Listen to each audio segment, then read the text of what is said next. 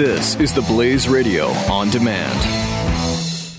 Individuals and businesses with tax problems, listen carefully. If you owe over $10,000 in back taxes or have unfiled tax returns, we can help you take back control. The IRS is the largest and most aggressive collection agency in the world, and they can seize your bank account, garnish your paycheck, close your business, and file criminal charges. Take control of your tax problems now by calling the experts at Tax Mediation Services at 800 600 1645. That's 800 600 1645. 800 600 1645.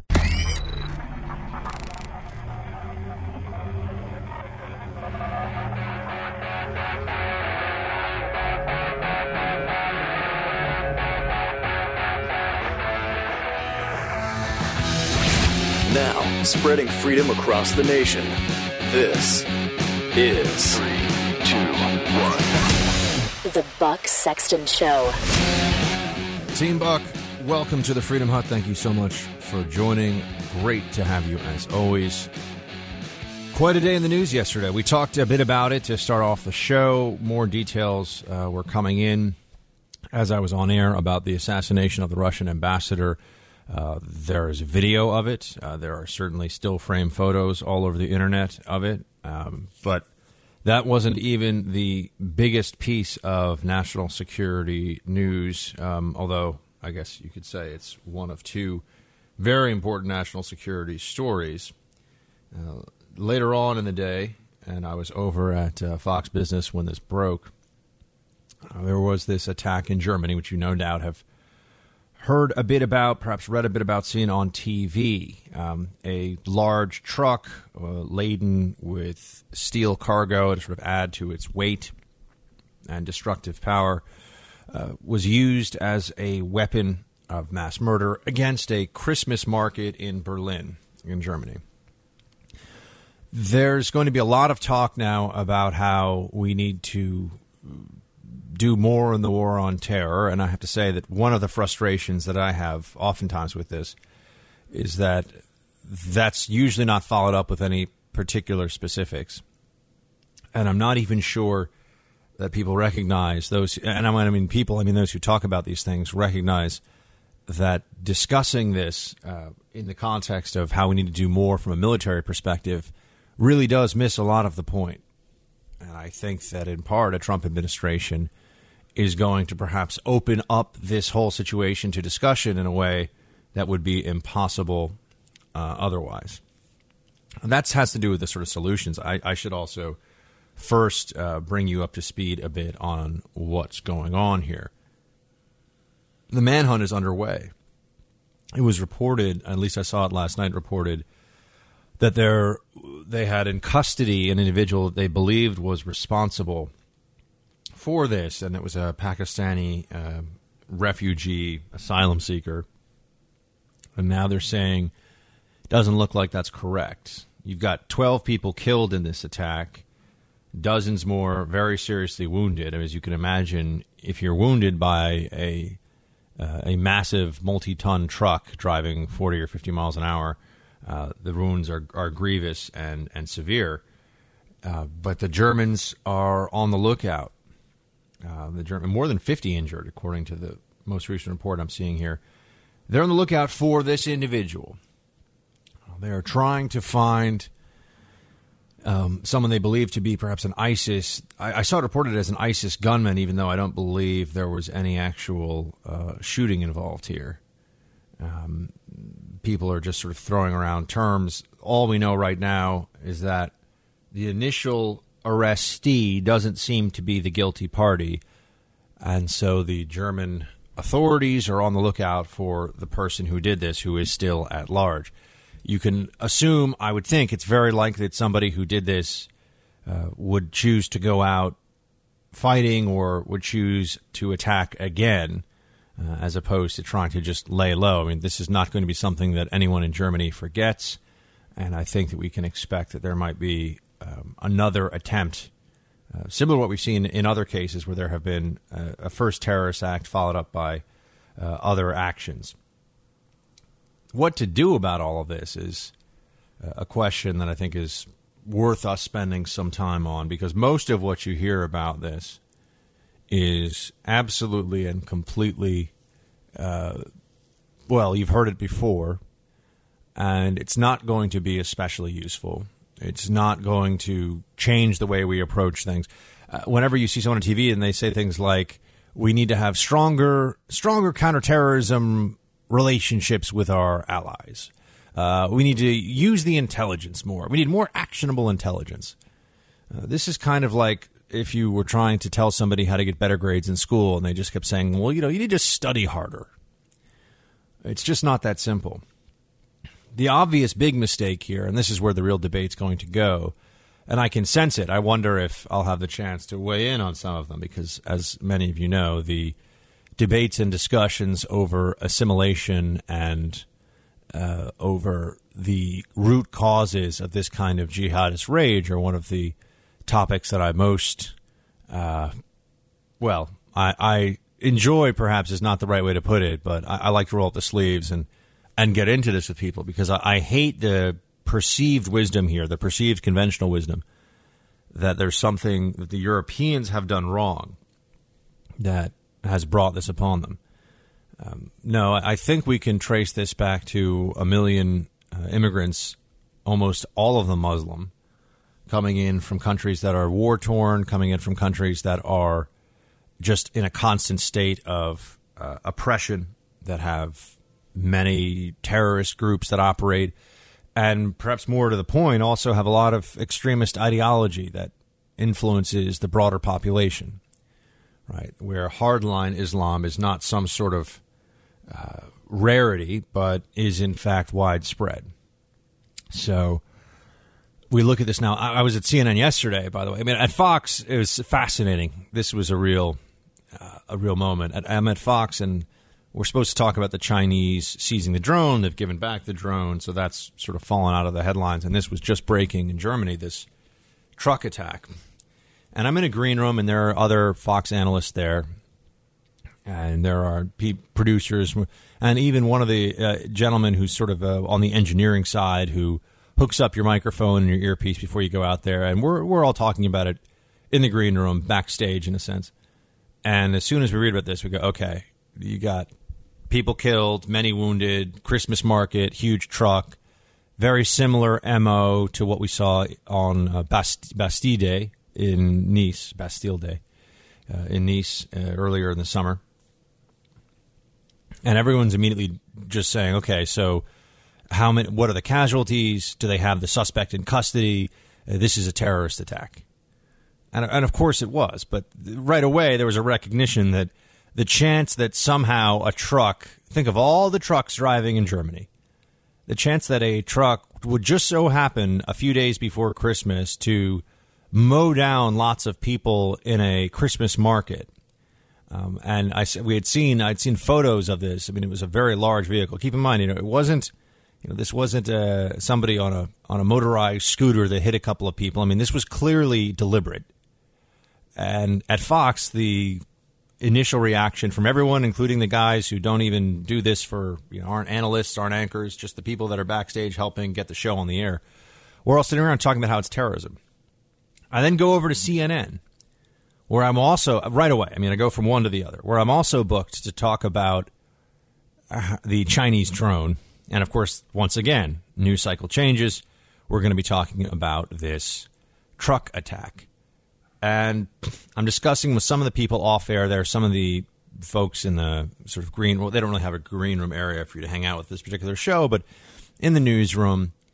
And I'm saying, okay, so this is a terrorist attack, right? We, we can talk about, or we, we, we can call it a likely terrorist attack if that's going to make you feel better, but this is obviously an act of, an act of terror, right? Nope, not obvious to them. A lot of people telling me that you know there's nothing official. We need to wait for the police report. We need to wait. I, I just sort of sit there and I think to myself, if we call it a likely terrorist attack and we're wrong, if this is somebody who uh, you know ha- had a had a heart attack and it's a it's a horrific tragedy, then don't we just say, wow, it's a really uh, it's a terrible tragedy and the reporting on this initially was was wrong and I guess we all would feel better because it wasn't a terrorist attack. It just was a terrible tragedy and bad things can happen. That's the risk we run. Very interesting, which I would say is basically no risk, especially considering the probabilities here. Which I mentioned on air yesterday, and the probabilities are that it's it's infinitesimal, infinitesimal, that this was something that just sort of happened, that this was accidental, that it wasn't you know it wasn't an intentional act, whatever. Very, very, very unlikely, I would say. And yet, that was the that seemed to be a sort of primary concern, and it just was a window into two different mentalities, and the mental and, and it's really two different sides. You'd think that a terrorist attack on a Christmas market in American newsrooms for the two most prominent cable news channels, you would have the same basic reactions from people, but you really don't. And of course, it also breaks down along partisan lines too. Uh, as you look at this more, as you focus in on this, you can see that if you tend to be left, you tend to be Democrat, you want to be very slow in the designation of this as a terrorist attack. You want to make sure we don't jump to any conclusions. You know, they've been so programmed. And I always offer on the other side, why can't we just speak about this as normal people would, without the programming, w- without the groupthink that has been uh, and the sort of news speak, to borrow from Orwell, that we are constantly uh, constantly surrounded by on certain channels and in certain contexts. This is a terrorist attack. Very clearly from the beginning. Okay. But I just thought it was interesting to see the, the differences between the initial reaction from people, including people that aren't on air, just, just sort of in the newsroom that work there. The initial reaction at Fox is this is a terrorist attack do we have the guy in custody? Do we know how many are injured? Are there more attacks coming? You know, mount up, let's go. And the initial reaction at CNN is, whoa, whoa, let's not jump to any conclusions here. We're not sure yet. We don't know. We got to wait. This could be an accident. We don't want to. And I'm just, I think today is probably when you see the start, although they don't have the individual in custody yet. You probably see the start of the uh, Islamophobia narrative creeping creeping back into things and give it a few days, and the Huffington Post and other sites will start writing stories about here in America. Somebody said something mean to a woman wearing a hijab. So this this is the real threat. This is what we really need to be on guard for. And I, I'm reminded of the uh, Yuri Bezmenov clip that I played for you yesterday, um, the KGB defector, where he says that active measures, one of the primary goals is to convince a country, a society, perhaps even a civilization, that it shouldn't defend itself anymore. And we're not quite there against the jihad. And I know that there are plenty of Democrats and people would point to Obama's usage of drones and uh, military actions, although pretty minimal military actions taken against the Islamic State by uh, by our forces at the direction of the commander in chief. But there is ideologically this sort of self hatred and, and self negation that occurs every time one of these things happens where in the European context, it's always they didn't do enough.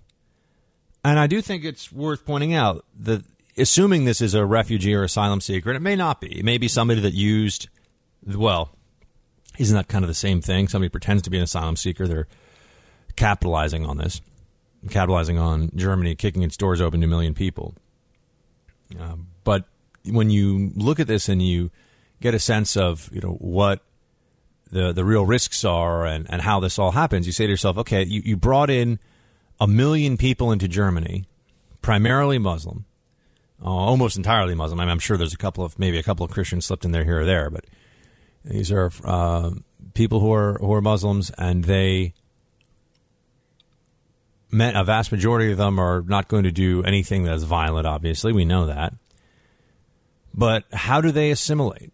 how do they fit into the broader society? And how much in the way of resources, time, and effort should the German people already living there, which by the way includes a rather large Turkish population, and you know, the, the Germany already is a, a multi-ethnic state in, in that sense. It's not like it's not like you're bringing a million refugees into a country like Japan, which, by the way, just doesn't really take in non-Japanese. Period. Uh, they just and everyone seems to be okay with that. I always find that fascinating. The Japanese don't they, they don't have to take in anybody ever. I don't even mean refugees. I mean you can't even immigrate there. Um, and anyway, the uh, the questions about Islamophobia will be what are raised in this country because people are going to start to talk about this uh, in such a way that it upsets certain members of the chattering class, and the conversation uh, in Europe is going to be about assimilation. Um, but it's not going to be that maybe there's a problem bringing in large numbers of people from a very disparate or uh, different, I should say, culture than what you have here in America, um, what you have in Europe, rather. It's not going to be that there's some onus, that there is some uh, greater obligation to the refugees, to the asylum seekers, uh, to just sort of work within the bounds of the new state and figure it out. You did have Merkel recently say this, by the way, because she knows she's in trouble. She's up for reelection, and uh, her Christian Democratic Union Party, uh, which still stands behind her on all this stuff, but they're like the only ones. Uh, they realize that she's created an enormous, an enormous uh, weakness for herself politically with this. And now she's telling other European countries, well, you know, you guys need to pitch in too, and you need to take some of our refugees. Do you think those European countries are going to be clamoring to do that? Who wants to be the prime minister of name an EU country who brings in 100,000, 10,000 refugees, and one of them turns out to be an ISIS terrorist who kills 50, 100, uh, 100 of your citizens? Uh, that's a tough call for people to make. Um, and in the backdrop of all of this, by the way, I just have to note, and we don't know if this person who's on the loose, this terrorist who's on the loose, is in fact an asylum seeker yet. Initially, the Pakistani that was in custody was an asylum seeker, but they don't think it's it wasn't him. What that guy must have had a rough twelve hours of questioning. Uh, but that people would attack a country that have has taken them in, has given them safe haven, is a particularly uh, a particularly odious kind of evil. Um, I, I, really, I really look at it and think to myself, you know, what what kind of a mindset is it that those who, you know, plucked you out of the sea, saved you from Assad's uh, murdering, raping gangs, you know, what what kind of a mind? What kind of a mind then says I'm, I'm going to turn and kill as many people in this country as I can because they haven't done enough for me? We'll be right back. You're listening to the Buck Sexton Show on the Blaze Radio Network.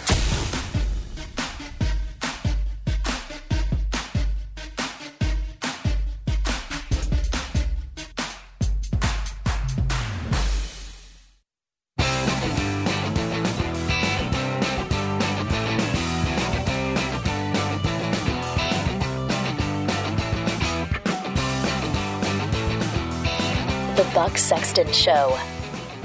Sponsor this half hour is Super Beets. Beetroot juice used by Olympic athletes for its stamina boosting effects caused waves at the last Olympics. Clinical studies prove two glasses of beetroot juice per day could increase stamina by 16%. But do you want to drink beetroot juice? I got a better idea for you. Super Beets. Super Beets give you the benefits of three whole beets in just one teaspoon, and they have no beet taste. And Super Beets is better than regular beets and beet juice because Super Beets are specially grown, non GMO, and protected by a light drying process, which is also the secret to how good it tastes. I can tell you that every time I take Super Beets, I get a little boost of energy from it within 20 minutes. So you should definitely check it out. Call 800 311 4367 or go to teambuckbeats.com. Get a 30 day supply free. Comes with your first order and is backed by a money back guarantee. Also, receive a free book, Beat the Odds, and free shipping on your entire order. You'll love the results you feel with your first free canister guaranteed or your money back. 800 311 4367 teambuckbeats.com. 800 311 4367 or go to teambuckbeats.com. I find it very interesting that uh, you look at, say, the New York Post, for example, and the way that they the way that they put in that uh, Donald Trump. I mean, other sites too. Donald Trump blames blames the Christmas attack uh, Christmas attack on Islamist, uh, it, you know, Islamist terrorists.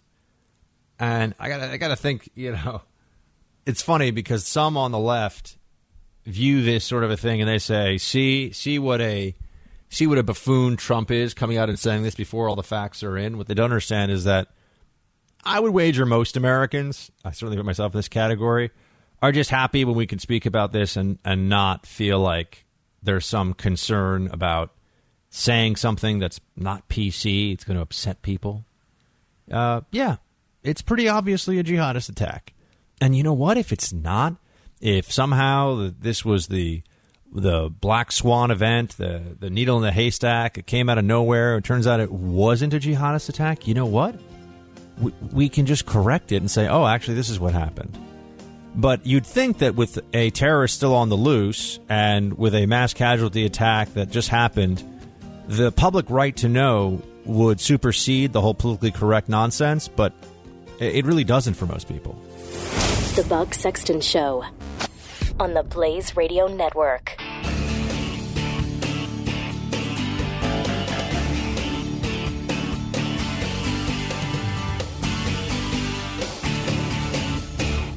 Individuals and businesses with tax problems, listen carefully. If you owe over $10,000 in back taxes or have unfiled tax returns, we can help you take back control. The IRS is the largest and most aggressive collection agency in the world, and they can seize your bank account, garnish your paycheck, close your business, and file criminal charges. Take control of your tax problems now by calling the experts at Tax Mediation Services. At 800 600 1645. That's 800 600 1645. 800 600 1645.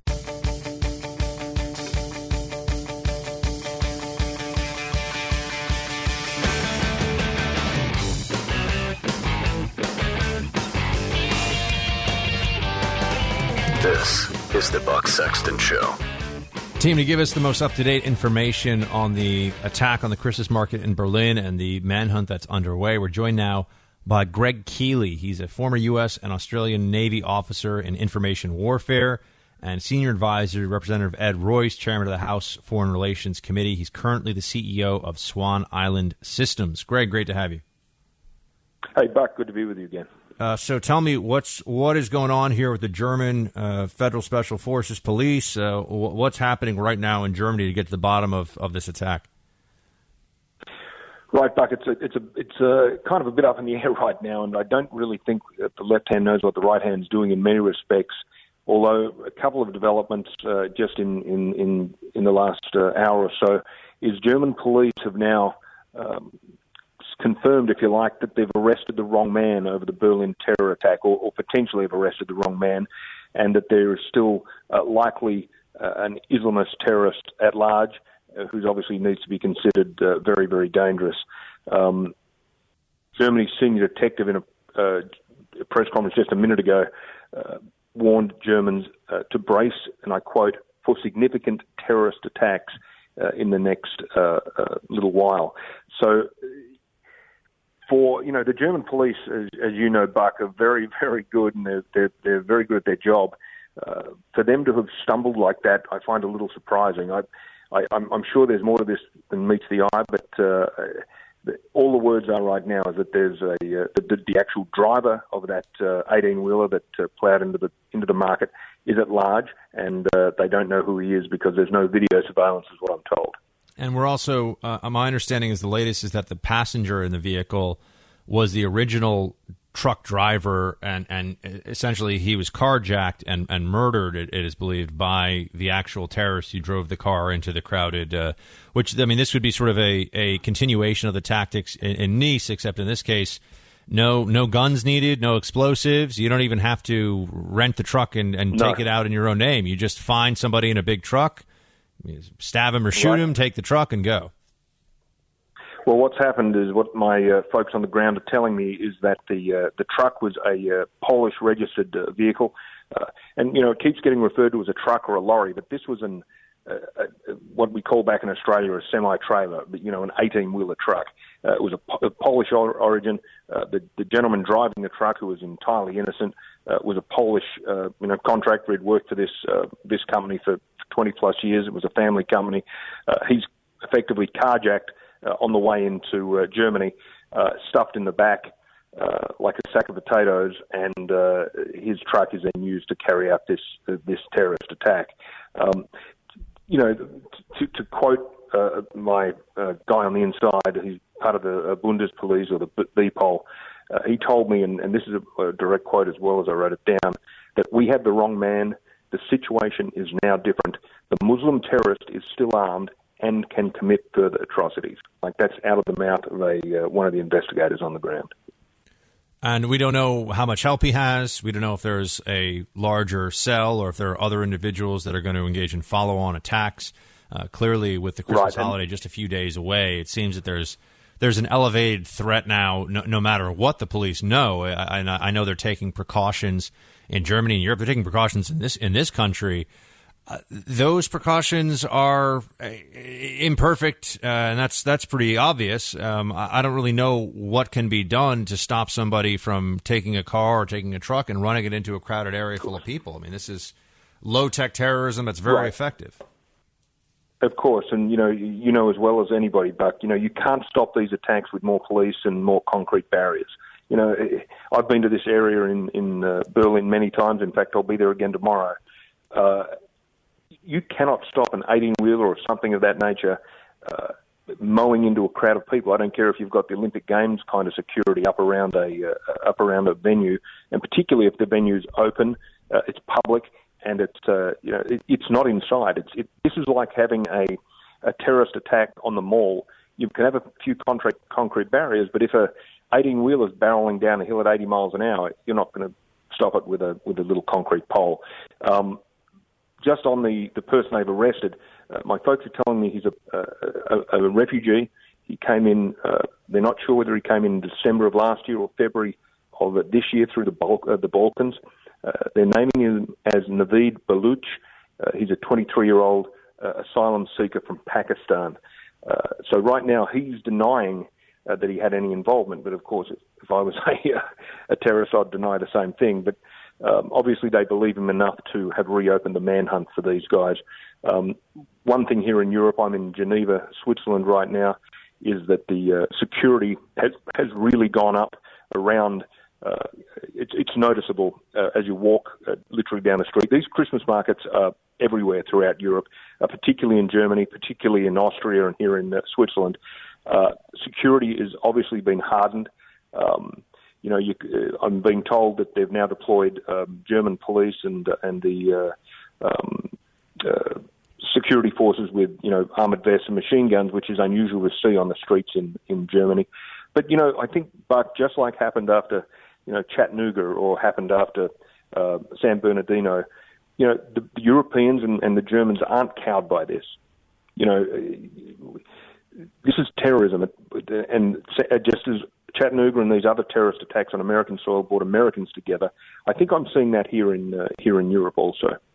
Uh, you were in Zurich. Well, there was a shooting at a mosque there. I mean, there were three sort of international, uh, there was three incidents that received international attention that were security incidents, and we'll talk about what happened in, in Turkey in just a second. But what what happened in Zurich at this mosque? There was a gunman at a mosque, and he he shot a few people, right? Right. So uh, you know, it's been a pretty dark day for uh, for Europe in the last 24 hours. We've had four or, or potentially five. We're just hearing some uh, uh, reports of a, an arrest of a terrorist in uh, in Brussels, uh, literally just before we came on came on air. Um, so so yeah, here in in Zurich, um, there was a shooting at an Islamic center in downtown Zurich. Uh, the gunman uh, is dead. He apparently shot himself. Uh, he shot three people. He didn't kill anybody. Um, now, we've just learned that um, the uh, gunman was a 24 year old Swiss Ghanaian, uh, Swiss of Ghanaian descent. Um, the, the authorities are saying he has no apparent link to Islamic terrorism. Wait, he was he was Swiss of, of what descent? I, I didn't hear that part yet. Uh, Ghanaian, so African. Oh, Ghanan. So, yeah, uh, sorry, it's, it's the accent, Buck. Yeah, yeah. P- pardon me, guys. Yeah, yeah. people. I think in, in, the states, I think we say Ghanaian, but yeah, Ghanan. Okay, go ahead. Ghanaian, right, sure. So uh, he's a Swiss Ghanaian, um, and the, the authorities are saying he has uh, no apparent link to uh, Islamic extremism, although you know, we often hear uh, hear that um, uh, that song sung uh, after every terrorist attack. But they are saying the motive's unclear. Of all the terrorist attacks, or of all the attacks, should I say, that have happened in Europe over the last uh, well, incidents that have happened in the last 24 hours, that's the one I'm least, um, you know, least convinced is a uh, is a Islamic terrorist incident. Now, what can you tell me about the uh, the latest on this assassination of the Russian ambassador in Ankara yesterday by uh, a Turkish police officer? Everybody has seen if they open their computer, they go to any news site, photos of this guy. He yelled that this is for Aleppo. You know, he did the usual sort of takbir, Allahu Akbar. Uh, What do we what do we know, and, and where is that where is that investigation going? they've kind of clammed up, uh, certainly with their, their public uh, statements. I've spent a, a great deal of time in Turkey.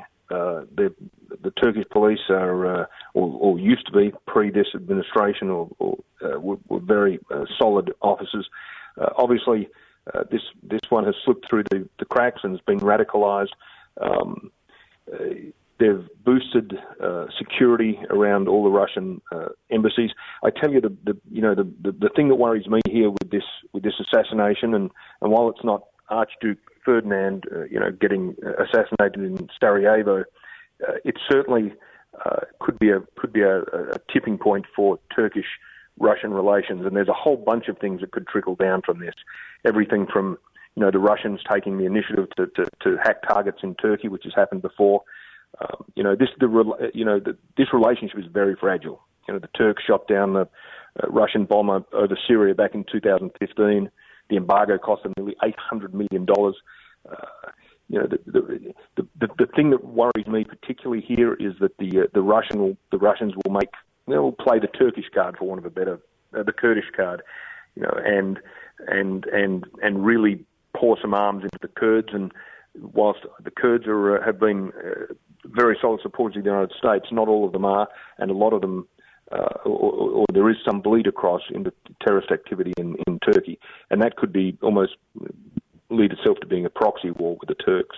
There's also, of course, the possibility that uh, you could see crackdowns in both the Turkish and Russian context as a result of this, right? I mean, the, the, the Russians will look for, oh. Putin will look for an excuse to shut down dissent. The same thing is true of, of Erdogan. So there'll be political ramifications of this for sure. Uh, speaking of political ramifications, actually turning back for a second to what happened in Germany, uh, Angela Merkel is going to be, what, up for reelection uh, coming up here, mm-hmm. and she's recently started to make some noises about how assimilation and uh, well, multiculturalism has failed, and assimilation should really be on the refugee or on the immigrant, not on the state that accepts them. Uh, she's trying to right. turn that around a bit for uh, for many, I think, especially given what's happened in Germany over the last 24 hours. But even before then, uh, with the influx of a million refugees, it's far too little, too late. Uh, where is the political conversation about immigrants heading uh, for Germany and for Europe overall? Well, I think, um, Buck, that's a, a, terrific question. You know, I, I, I think you find that um, Merkel, Angela Merkel, has found herself a little bit isolated now. The, the, the right wing uh, or the Conservative Party uh, of her coalition or of her grouping uh, has is has moved away from her in the last uh, you know 12 months, and she's really isolated. Um, the problem here, I, I, I think you're almost seeing a Trump-like effect uh, in Europe. Uh, it didn't quite come off in Austria, but I, I think uh, you know people are just getting sick and tired of of of um, terrorist attacks, of not being able to go out to the front door at night. Uh, you know, it, it's time that the, the you you you've been here, Buck, many times. You you go into uh, parts of France or parts of Germany, or to a lesser extent here in Switzerland or Sweden, or or even if you go up into Hungary and those sort of places, there is significant um, Muslim ghettos all through those parts of Europe, and they're not assimilated. It makes it's it's creating a huge problem, and that problem is now coming back to bite Angela Merkel, and I think it'll you'll see this uh, uh, ripple across Europe uh, more and more as these kind of atrocities continue to happen. Greg Keeley is a former U.S. and Australian Navy officer. He is currently CEO of Swan Island Systems. Uh, Greg, uh, Twitter handle, anything you want to direct people to? Uh, Keels US, so K E E L S U S. Keels US is my Twitter handle. Greg, great to have you. Thank I'd you very much for the reporting. Good to talk to you. I'll have you back soon. Thanks, Buck. If I hear anything in Berlin tomorrow, I'll give you a call. Please do. Please do. All right. Cheers. Good to talk to you. 888 900 3393 team. We'll be right back. The Buck Sexton Show. Discover more at theblaze.com slash radio. The Blaze Radio Network.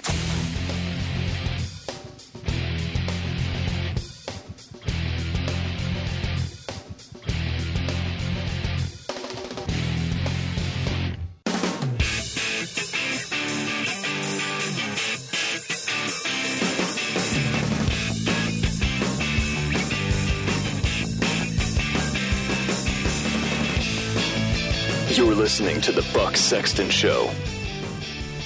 You know, I always have uh, two thoughts after these terrorist attacks happen, um, and, and, neither of them are particularly comforting. Uh, and and I'm somebody who, as you know, not just at the CIA, CTC worked on this stuff. CTC is the counterterrorism center, but also the NYPD's intelligence division, which is its counterterrorism arm. There's also something called NYPD counterterrorism division, but they do more uh, sort of static security, blast radius analysis, stuff like that. If you're looking for people that are running sources inside extremist networks, that's on the intelligence division side. Uh, which is what I was doing. So I, have sort of seen it from the inside. Now I'm on the outside. I'm always, uh, in my mind, I always think, one, I'm surprised that this doesn't happen more often, although what we see are, are a pretty large number, all things considered, of disrupted plots. You know, somebody who's sending money to the Islamic State one week, you know, another week perhaps would be running around with a hatchet or driving a car into a crowd full of people. And those tend to pass without all that much notice. And also, how little there is that we can do to prevent some of these attacks. Uh, the the usage of vehicles in this way, I've been wondering for a while why this hasn't happened. And there are other things too, other sort of soft targets and means of attacking them that I've always wondered why haven't the bad guys done that? And you reach and you get to this point where you don't even really necessarily want to bring it up because you just feel like putting it out there is a is a bad idea. Uh, but I don't have answers to either of those questions. I don't have answers to why doesn't this happen more often because it would certainly seem like it would, just given the, the tens of thousands who have joined the Islamic State. Uh, the fact that you've got a million refugees that have flooded into Germany, and we know that the German secret police uh, they know um, that there are what the BF uh, the BFV uh, secret police, they're sort of FBI equivalent. Um, that there are extremists, that there are terrorists who have infiltrated, and yet these seem to these attacks. Well, it depends on how you look at it, right? I mean, you look at Europe over the last twelve months, and these attacks. To call them rare would seem to be incorrect, but also uh, I would think that there's the possibility that you could see uh, many more of them, and there could be follow-on attacks. And if that were to happen, you know, Europe would go to a very dark place very quickly. I mean, in France, they were already discussing some things. The politicians in France, after the attack at the Bataclan and across Paris with suicide bombers, including at the Stade de France, they were talking about some really scary stuff uh, from the perspective of what they're willing to do to stop the threat. All right, we're going to get into some politics in hour two team. Stay with me. The Buck Sexton Show. Only on the Blaze Radio Network.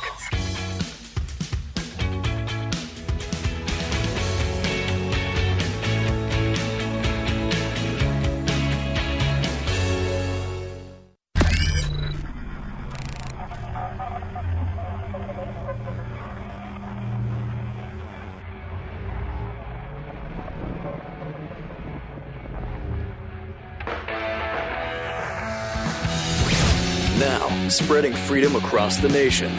This is The Buck Sexton Show. Team Buck, welcome back to the Freedom Hut. We are joined by Michael Goodwin. He's a New York Post columnist and Fox News contributor. The latest up on the New York Post.com here is Buckle Up, Trump's era of disruption has only just begun. Michael, great to have you. Uh, good afternoon, Buck. Thank you.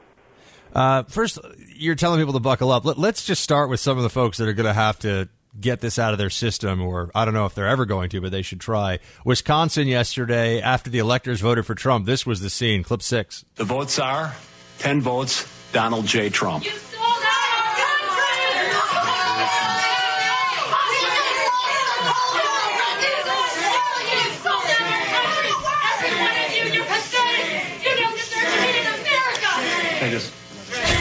First, they're yelling shame like from Game of Thrones. You gotta love it. Uh, Michael, still in denial, still throwing tantrums. Uh, is it ever going to stop? Well, look, uh, I think largely um, it is up to Donald Trump.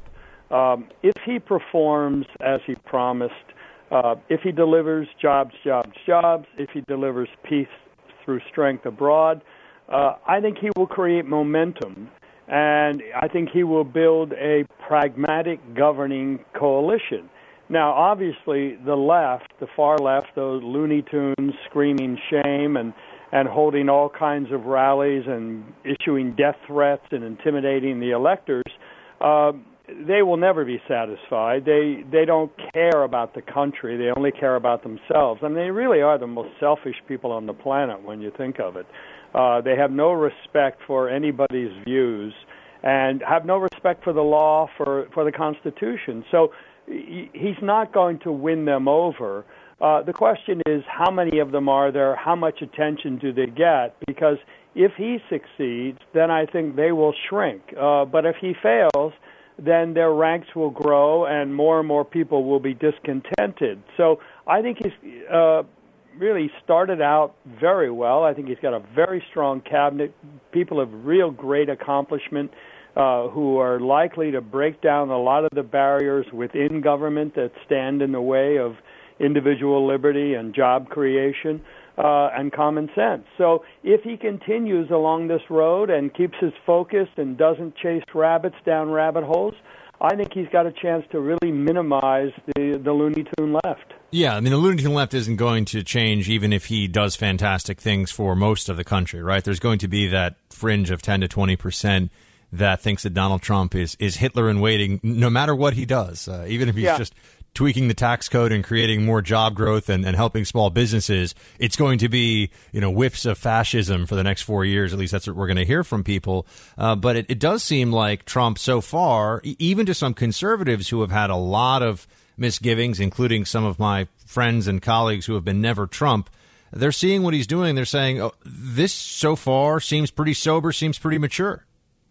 Look, I, I think you know. Someone said to me the other day, a, a very conservative person who has been quite supportive of Trump, um, didn't start out that way, but likes a lot, said to me, his cabinet is more conservative. And I said, then Romney's would have been. He said, forget Romney, his is more conservative than George W. Bush's.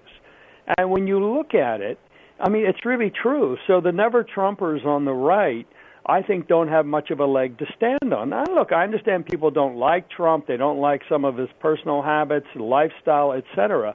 But the election is over. All of those questions have been put to rest for now, and and now we begin to judge him and and uh, rank him. I think as a president, as a president elect, and and soon as a president. And I think we have to take him uh, by the same standard that we would judge others, and by the conservative standard he's got a pretty conservative cabinet, I would say. Uh, also, Michael Goodwin has a piece up on NewYorkPost.com. Time to face reality. Obama. Trump is going to be president. Uh, the, the, left is still, obviously, as we just talked about, adjusting right. to all of this. The Obama legacy, I don't think this is just a, a right wing talking point. I don't think this is just something that's getting the, the sort of conservative base excited or people are trying to get it excited with this. Obama's what Obamacare is certainly up for dismantling. Any number of executive orders can be repealed right away. Uh, what what do you think is going to happen to the Obama legacy with the Trump presidency? Well, I would say that first, uh, Buck, the the biggest Obama legacy is Trump himself. Um, I, I, you know, I have written that the, the pendulum often swings very far, and let's face it, uh, George Bush begat Obama. And Obama, with his overreach and his insufferable arrogance and elitist dictates coming out of Washington, uh, begat Donald Trump. I mean, when you when you think back to all of the Republican candidates who started this race, why did Donald Trump persevere? Why was he the one who was able to emerge? And Newt Gingrich gave a gave an excellent speech last week in Washington in which he said, you know, the others, many qualified senators, Republicans, they would come in and say, "I'm from Washington, I can fix this," and Trump came in and said, didn't say anything, just kicked over the table. And that's what people wanted. They they wanted relief. They wanted clear, certain relief. They wanted a street fighter, and they got one in Donald Trump. And so I think that if Trump looks radical by historic standards, I think you also have to trace that back to Obama. I mean, Obama was a very radical government by historic standards. Yeah, I mean, the president came into office saying that he was going to fundamentally transform the country, and that was met with rapturous applause. People seem to think that was a fantastic idea and the crowds that had gathered, and that was all okay. And you know, now we keep hearing that Donald Trump is going to be uh, the destruction of the world. Uh, there is, it seems to me, an entire industry popping up of Trump catastrophists, uh, and they're trying to outdo one another in the media with how horrific all of all of this is going to be. Certainly, based on the cabinet that he has, you have a lot of people with uh, tremendous backgrounds in government and experience and demonstrated records of success.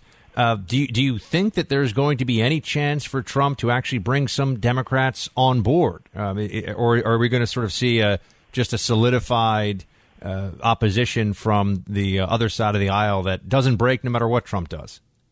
Well, look, I, I think in terms of rank and file voters, he clearly got a fair number of Democrats or or independents. Yeah, I mean, I mean rep- representatives yeah. and politicians. But go well, look, I, I, I mean, I think that what there are ten Democratic senators up for reelection in 2018 in states that Trump won.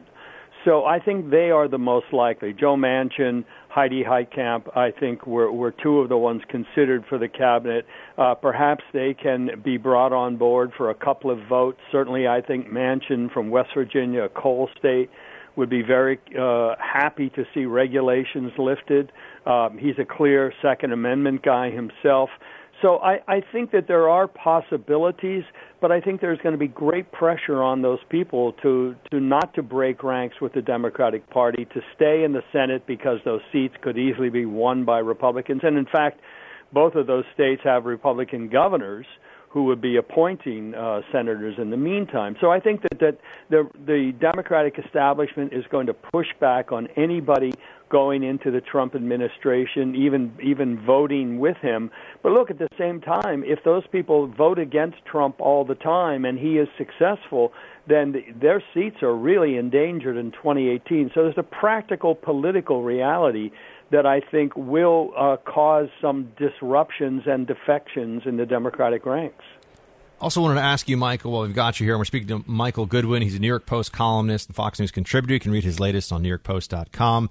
Yesterday, a number of uh, huge national security stories. Uh, we've got the Christmas market attack in Berlin. Uh, you've got the assassination of the Russian ambassador in Ankara uh, by a Turkish gunman who's been caught on video, and everyone's seen exactly what happened there. Uh, what are some of the main takeaways that you have, given what's going on over there and around the world? Well, look, I, I think that uh, Turkey um, is such a linchpin of of the world order that most people don't fully appreciate a the the history of Turkey as a as a real crossroads of religion and cultures and Europe and Asia. I mean, I happened to have visited a few years ago, and I was frankly embarrassed by how little I knew about Turkey. Um, and it remains, I mean, it's a member of NATO, um, and yet it is really on the outside of so much of the West these days. I mean, Erdogan is a very strange character. Uh, the coup gave him the license, the attempted coup gave him the license to restrict all kinds of indi- individual freedoms. More journalists are locked up in Turkey than in China. Uh, so it is it is a country on the brink of flipping. And I, I think that is a major concern when, and they've got so many now Syrian refugees there, and it, it, it is it is a dangerous uh, powder keg, uh, Turkey, and I would hate to see uh, it fall out of the Western orbit any further, because I think it is an important bulwark against Islamic terrorism. Uh, in Germany, look, I think Merkel made a huge mistake in bringing in so many refugees, questions unasked, unvetted, uh, and I think she she confused sort of a humanitarian mission with her responsibility to secure her own country and protect her own people first. I mean, this is this is a classic example. Imagine if she had said Germany first, uh, as Donald Trump has said America first. That would have been a clarifying principle uh, to vet the refugees. Instead, she let a million in. I mean, Germany, Germany's population is about 80 million. Letting a million refugees in, in effect, within months, there's no way they can be assimilated into the culture. Michael Goodwin is a New York Post columnist. Read his latest on NewYorkPost.com, and he's also Fox News contributor. Michael, really appreciate you making the time today. Thank you for calling in. Uh, my pleasure. Thank you. Team, the uh, phone lines are open 888 900 3393. We will be right back. Buck Sexton, dispensing the truth. On the Blaze Radio Network.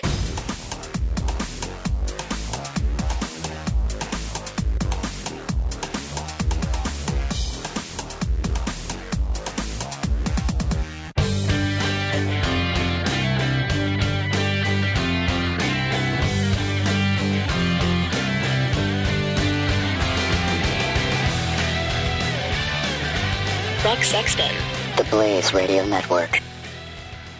Sponsor this half hour, silencershop.com. Team Silencer Shop is simply the best place you can go with the best prices and the best service to get a silencer, to get a suppressor for your firearm. When you purchase a silencer from silencershop.com, you simply pick it up at a local dealer with no transfer fees and no shipping. Uh, a buying from silencershop.com is also just like buying local because your local dealer is setting the price and making the profit. Now you can get the best price and know you're supporting your local business. Silencer Shop offers the best selection of products from the top brands and tries to keep all the most popular models in stock. That helps you get what you want faster. So do check it out. Go to silencershop.com. Again, that is silencershop.com. Help make the world a quieter place. Uh, we've got Jim in Minnesota line. Jim on the Buck Sexton Show. Welcome. How you Buck? I'm all right. How are you? Fine, fine. Uh, yeah, you called in Friday, of course, and tried to share a story, but I didn't have time as far as about a restaurant experience, bad restaurant experience I had. And uh, this actually takes me back to 1983. That's how good a memory I got. All right, let it. Let we, we've got the time. Tell us about what happened. Well, uh, what happened was I went in to uh, get a burger at this uh, one restaurant right before I went in the Navy, and uh, the you know I told them medium on the burger, or I figured it'd be cooked, and uh, they brought it back to me. It was like more like medium rare, very medium rare. And so I, I told them, I says, hey, you know, I can't eat this. Uh, you know, please take it back and cook it. You know, and uh, so they finally brought it back. And uh, this time, they, you know, had cooked the burger, but the uh, bun underneath the burger was a grease sponge. So you say I didn't want to eat it that way, and so finally the third try they got it right. But uh, okay, Jim, that's quite a story. I never seen Thanks for calling in, buddy. Shield tie. So they didn't cook his burger well. All right. I, I'm, I'm, I mean, I almost got like knocked out by a chandelier on a date that fell on a table next to us. That's a little more what I'm looking for here. Not like a place didn't meet your expectations with the burger the first time, but I appreciate Jim's effort. I do. Um, what am I going to switch? What's a good transition from that? Oh, remember how we talked about? Uh, did, didn't we play Kurt Eichenwald on the show? And he was saying, and he went back and forth with Tucker Carlson. I think we did that on Friday. Because this guy, Kurt Eichenwald, who's one of these journalists who has some very sort of uh, lofty perches, contributing editor of Vanity Fair. He writes for Newsweek. He's one of you know, one of those print journalists of some uh, of some exceptional resume.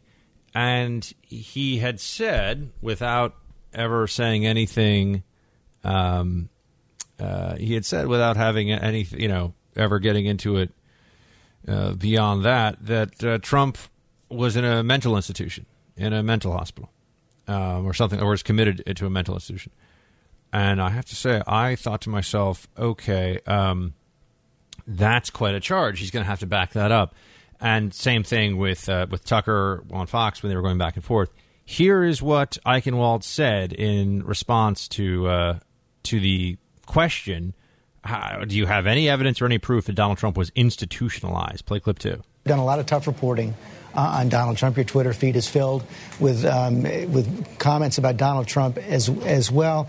Uh, one of them, you, you once said you believe Donald Trump was institutionalized. Uh, You're laughing about that now. Not back. Uh, Any regrets about that? It, there's a long story behind it. Um, when you go through the full fee lead up to that tweet, um, uh, there was a reporting purpose for that tweet going out, uh, which is more than you're going to want to hear about. I thought I was making fun of Fox News and the rest who were doing Hillary has seizures, Hillary has uh, multiple sclerosis, Hillary has Parkinson's, you know, let's go to Dr. Oz. And so I was running a series of uh, jokes leading up to that with the intent of sending that tweet, which was a signal to a source to talk to me. I, I, I don't even know what he's saying. I don't even know what his uh, what that means. A signal to a source to talk. Can you play like the last half of that again? Just because it's it's kind of gibberish. I mean, he's speaking words, but it, doesn't make any sense. Now, let's go to Dr. Oz. And so I was running a series of uh, jokes leading up to that with the intent of sending that tweet, which was a signal to a source to talk to me. A signal to a source to talk to you. Wow. That's so that's how you get away from having to have an actual uh, serious real source for your information that you say that there's another source out there. You can't name him. Uh, you know, you can't name him, but there's another individual out there who is uh, able to, oh gosh, verify this. I, I don't know. It's just crazy.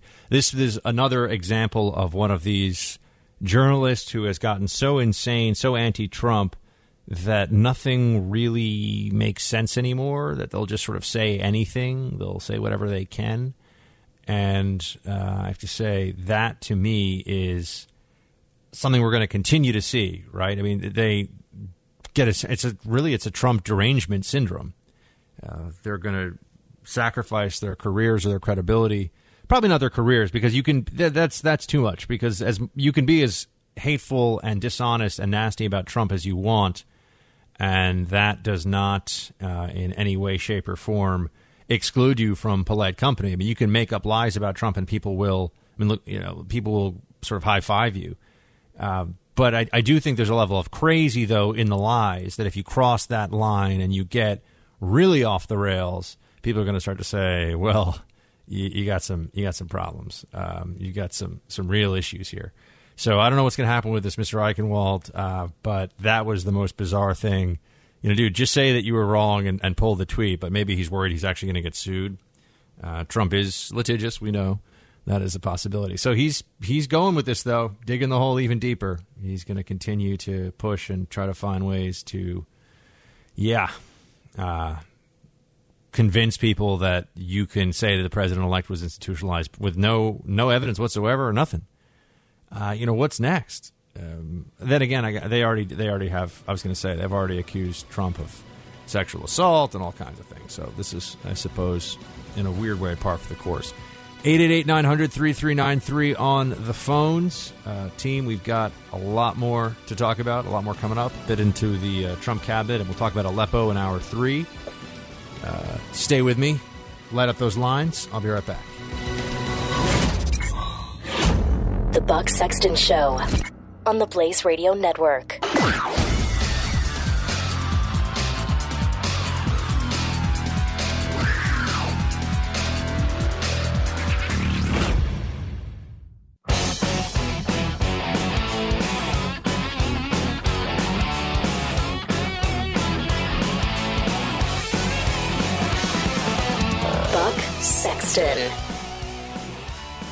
Bill Clinton offers up all kinds of reasons for why Hillary lost the election. Here's the latest. Clip one, go. I've never cast a vote I was prouder of.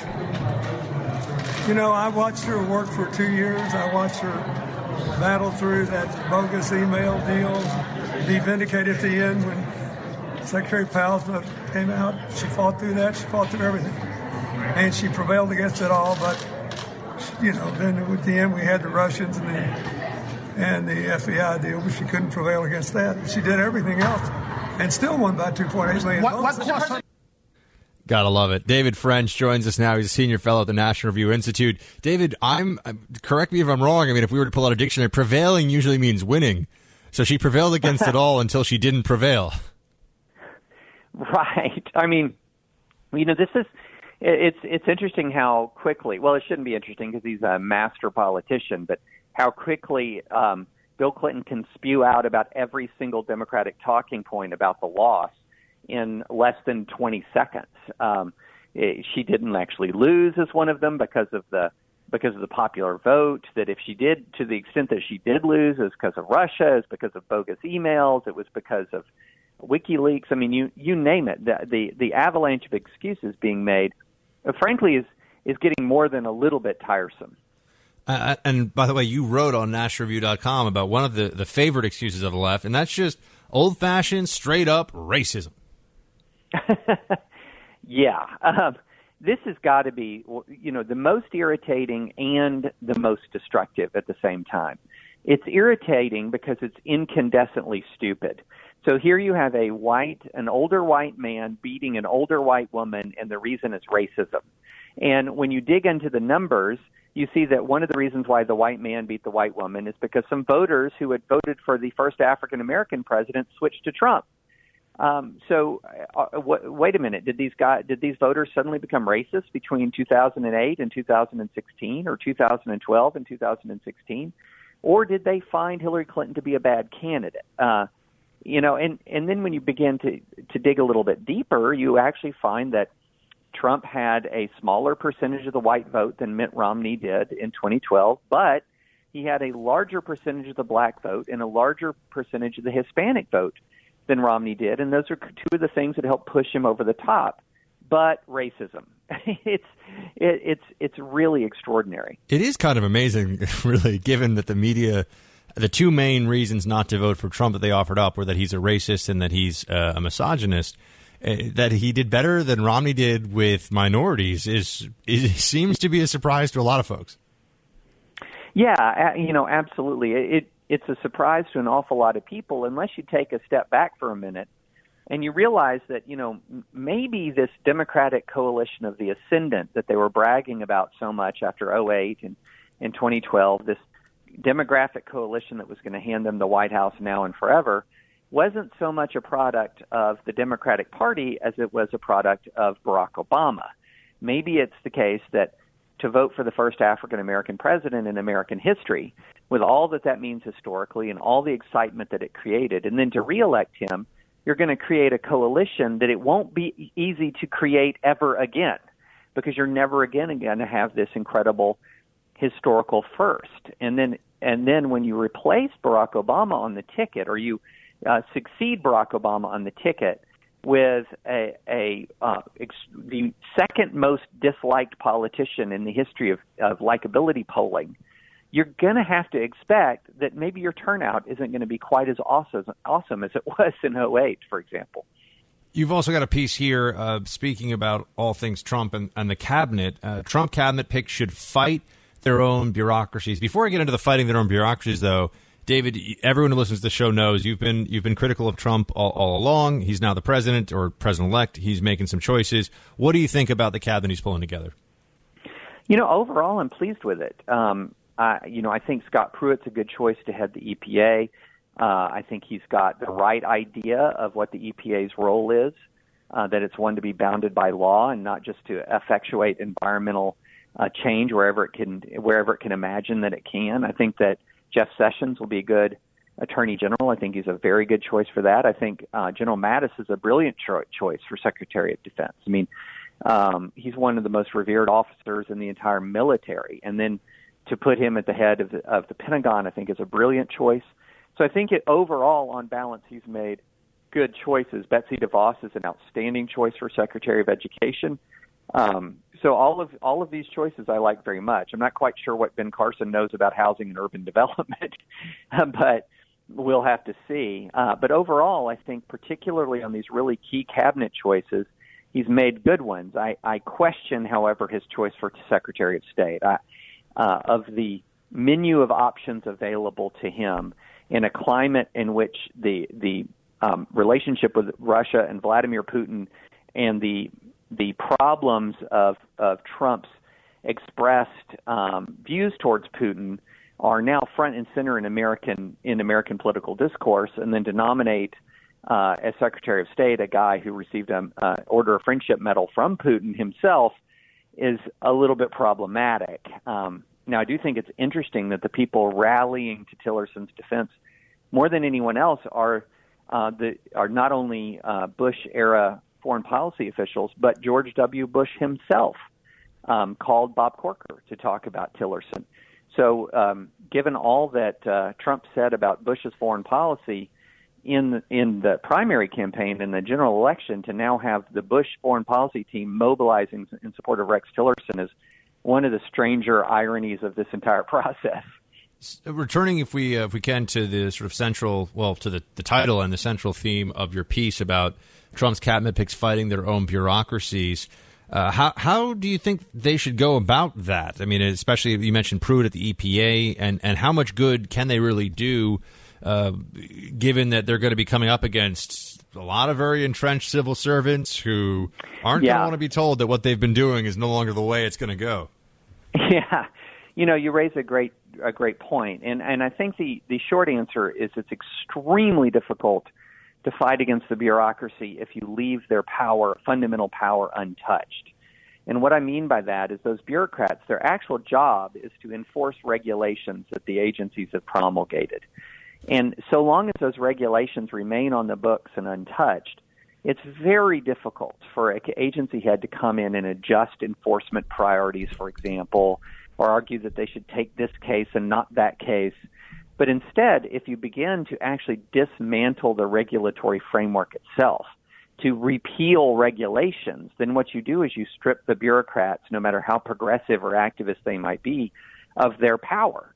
And so I think that that's one of the things that a uh, that that uh, Trump cabinet officials should be focused on isn't so much sort of saying, okay, given the pre-existing regulatory superstructure, how can I adjust enforcement priorities, which they'll be fighting every tooth and nail every step of the way. How can they come in and say what are key powers that I can strip from this agency where this agency has overstepped its lawful bounds?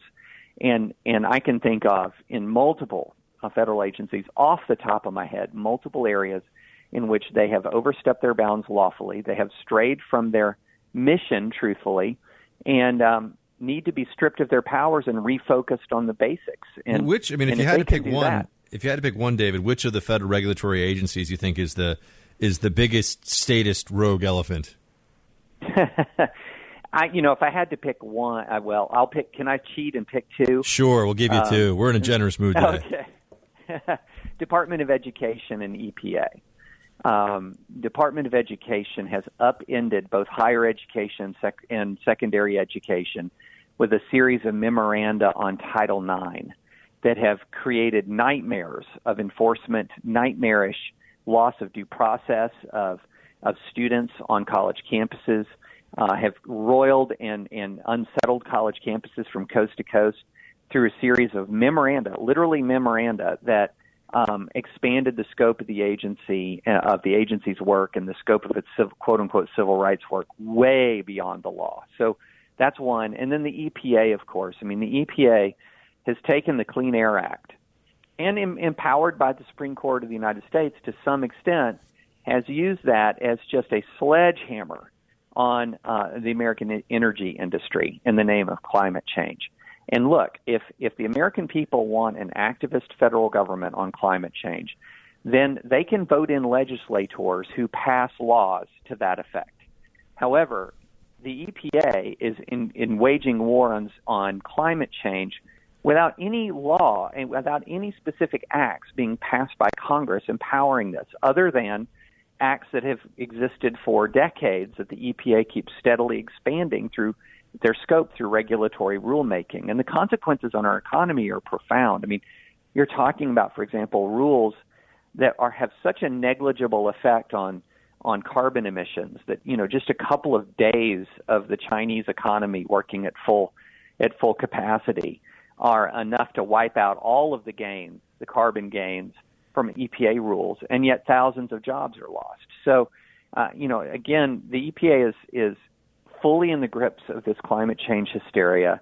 It's pushing the needle to the red, so to speak, on its ability to on, on its law, uh, rulemaking, and it needs to be reined in. And if Congress wants to do something about climate change, well, then by golly, Congress can pass a law. Let's not delegate all this to the bureaucrats. Speaking to David French, who's a senior fellow at the National Review Institute. You guys all know David. Uh, David, I want to ask you one more thing, and uh, just to get your take. Uh, we've been talking a lot, obviously, today on the show about what happened in Berlin and also what happened in Ankara, but just focusing in on the Berlin terrorist attack uh, for a moment. People always offer up the what can we do and more security and more intelligence cooperation is there really much we can do, or is this the new normal? I mean, this, you know, I know you you actually know about this stuff, is why you know what I mean. A lot of people Yeah. go on TV and talk about it. You actually did this in Iraq, and you know the enemy. And uh, people ask me, "What can we do?" And I always say, "Well, it's complicated." well, number one, there's no easy answer, uh, particularly now that um, ISIS has in a way, revolutionized jihadist tactics. Uh, I say in a way because the Palestinians had already done this in their intifadas. Essentially, it's tell uh, what ISIS did that is different from Al Qaeda. Al Qaeda was focused on the mega attack, hijack multiple airliners at the same time, blow up embassies. All of those things are really hard to pull off, and and once you're aware that the plots are in motion, are easier to defend. But what ISIS did is said, well, we don't need to do that. Let's just do like what the Palestinians do in the West Bank, and that is whatever you have that can you, can be used to commit an act of jihad, use it. Car, kitchen knife, rifle, anything that you can find.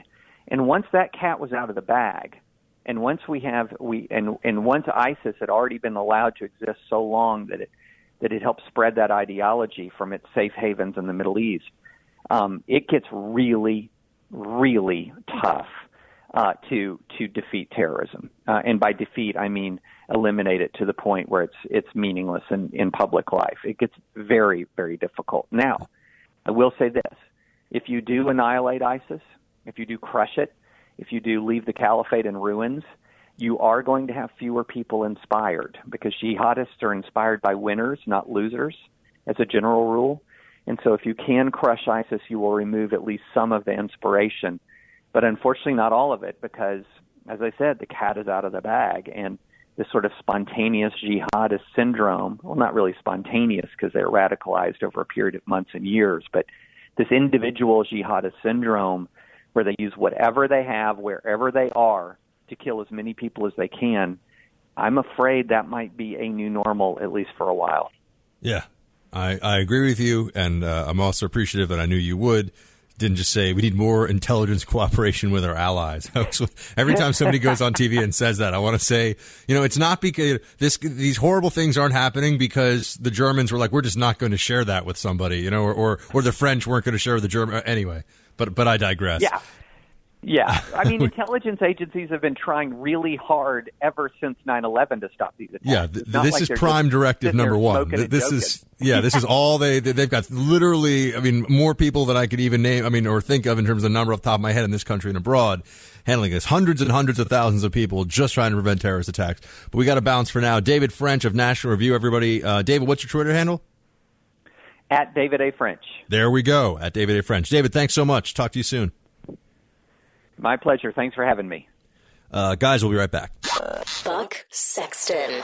The Blaze Radio Network.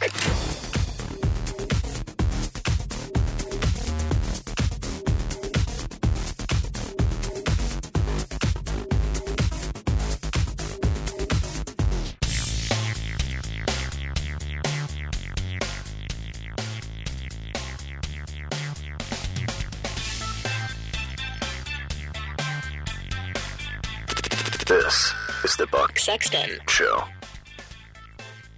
This is how they react to Donald Trump winning in the Electoral College yesterday. Maybe he is getting tired of winning. He won the election. Now he's won the Electoral College. You know, he's winning, hashtag winning all over the place. But you heard how they reacted in Wisconsin with the yelling and the shame, shame. By the way, I'm so excited for the next season of Game of Thrones. Here's how they react in Texas. Play clip five. It's By the way, Texas now There we puts go. President Trump over the top. See, there's some happy people that are happy that Trump won. Yay! Um, by the way, I I, I watched a. Oh, I'll talk about new shows later in the week. I've, I've been I've been doing some Netflix binging. I'm sort of um, I've got uh, not senioritis, but like vacationitis. Like I, it's time. I need a vacation. Oh, I'll be in for Rush. That's a good reminder on uh, December 30th and January 5th and 6th. I'll be in for Rush Limbaugh. So mark that on your calendars. Um, yeah. Uh, but I will be out from radio, from Blaze Radio next week. This is our last week together until the new year, everybody. Let's cherish it. We'll be right back. Buck Brief coming up. You're listening to Buck Sexton on the Blaze Radio Network.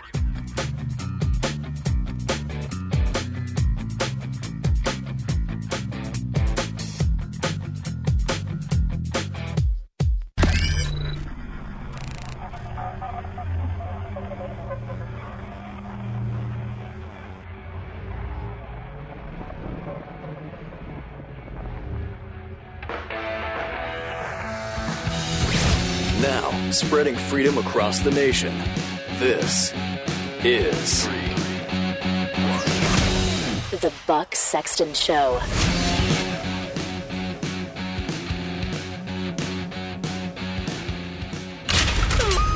You are entering the Blaze Threat Ops Center. This is a secure space.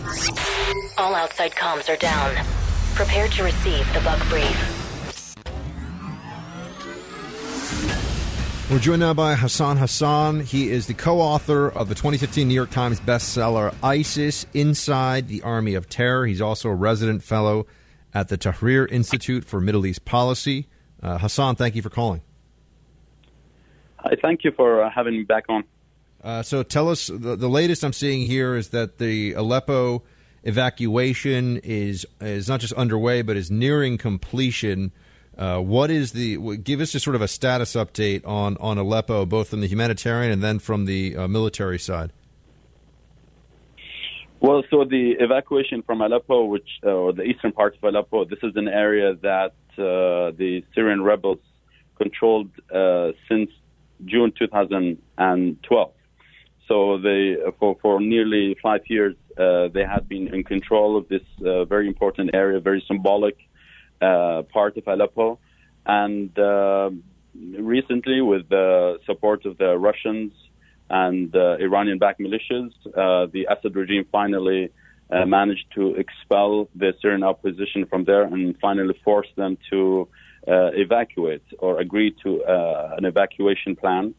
And that evacuation evacuation plan has been um, has been you know has had some setbacks, but uh, it's in like you said uh, in its final stages. Now, you wrote a piece in The Guardian, uh, Aleppo, Elegy for a Doomed City Whose History Spans Centuries, um, in which you, you, talk a bit about your time in the city, uh, pretty close to the, the outbreak of, of the civil war that's been grinding on, grinding on now for, for years. If you could just sort of speak to the importance of Aleppo, uh, both for the, the rebels, the anti Assad resistance, but also just in the history of Syria a little bit, so people get a sense of why this is such a uh, not just a humanitarian catastrophe, but a, but a psychological blow as well. Absolutely. So in uh, in the article uh, that I wrote, um, I, w- I wanted to kind of go beyond the Syrian conflict uh, because I think you know many people start looking at the Aleppo fall and what it means to Syrian rebels and whether this is the end of the Syrian rebellion or the beginning of the end and so on and so forth. But uh, but uh, the fall of Aleppo, the destruction uh, of the city, has had also a deep psychological, profound psychological impact throughout the region. People, when they saw that these militias coming from outside and there's a superpower also helping the Assad regime destroy the city, they started to invoke history and uh, it was easy to uh, draw historical parallels, for example, between Aleppo and Mosul. These two cities historically uh, were linked uh, in, in, the minds of people. These uh, were controlled by a famous dynasty that uh, the, the, groundwork for Salah ad-Din to conquer Jerusalem and, and expel the Crusaders, and so on and so forth. So when they when they see that Aleppo a Sunni, predominantly Sunni area being destroyed, and then they see also Mosul being attacked. There are different conflicts. Obviously, there's a medieval uh, group uh, ruling um, Mosul since 2014, and the Americans are helping uh, through a carefully planned, uh, or relatively, let's say, uh, plan to uh, expel and drive out, drive out ISIS from Mosul. But people see different things. They see that there are two, two superpowers uh, helping in two conflicts against um, uh, areas that historically were, uh, you know, seen as uh, seats of uh, Sunni uh, hegemony in the Middle East. And now these superpowers are enabling, in both cases, the hegemony of Iran in the region. So it's, it's, really profound, and I, I, think I wanted to kind of highlight this, the, the depth of the psychological wound that people throughout the region feel and also to highlight how what's happening today in Aleppo and in Mosul although I have to emphasize that Mosul is a different conflict and a different situation. But uh, I'm speaking from the perception of people on, uh, in the region. Uh, what's happened in these two towns will have uh, rep- repercussions for many years uh, to come. People will feel that uh, there is a, a different geopolitical uh, order that's been uh, put in place and enabled by two superpowers, even though they're not working together, but they're working towards something, one outcome that's taking place. And I, you know, Aleppo historically was uh, more important than Damascus. Damascus is the capital of Syria, but his, uh, Aleppo was always more important historically, not, not because it, it was an important commercial hub uh, for the region stretching from uh, Syria to uh, Iraq, uh, what's now Syria and, and, Iraq, but also because, um, you know, it was ruled by important symbolic, symbolic like, dynasties Uh, that had an impact uh, throughout throughout the Islamic history, and uh, it also has um, you know the, the, areas that were destroyed in Aleppo uh, included uh, you know mosques, mosques, historic mosques, ancient mosques built by revered people like Nuruddin Zinki, who ruled uh, the area from Aleppo, uh, from Mosul to Aleppo uh, to Damascus, all the way to Egypt. Um, so people saw the conflict in different ways, and I wanted to highlight that aspect. There's also the aspect that you highlight in your piece, which you uh, co-wrote, I believe. Here, yes, with uh, with Michael Weiss, and we also know well on the show that the fall of Correct. Aleppo is a huge gift to the Islamic State. I want you to try to walk us through that argument. Explain why that is. Yeah, absolutely.